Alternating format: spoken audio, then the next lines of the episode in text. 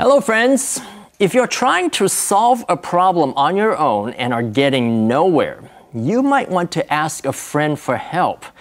Instead of asking one friend, how about asking three or ten friends to join you and talk about possible solutions? And if you work like this in a group, you are brainstorming. The idea is that it's thundering and raining ideas inside our head. So, brainstorming is great when you need to find a solution to a problem or even think of new or creative ideas. And when you brainstorm, no idea is a bad idea. The goal should be for everyone to share as many ideas as possible.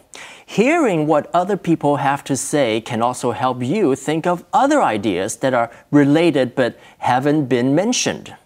Now, Brainstorming is best done in a group, and we call that a brainstorming session, which can reap a wide range of ideas. But before you discuss things with the group, you need to prepare by doing your own brainstorming. That's right, Jack. Try thinking about the goal of your group and write out a list of your own ideas. You may also need to do some research or talk to friends to help you with this list. Hey, Ken, do you want to meet with some of the other teachers to brainstorm topics for Info Cloud? That sounds like a great idea.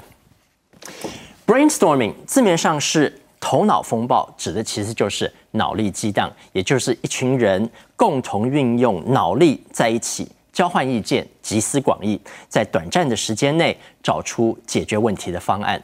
除了一群人可以 brainstorm 一个人也可以独自 brainstorm，想出一些好点子，所以 brainstorm 也可以当动词用。Let's brainstorm ideas for the party。我们来脑力激荡一下，想想看可以开什么样的派对。这就是今天的 Info Cloud，我们下次云端见。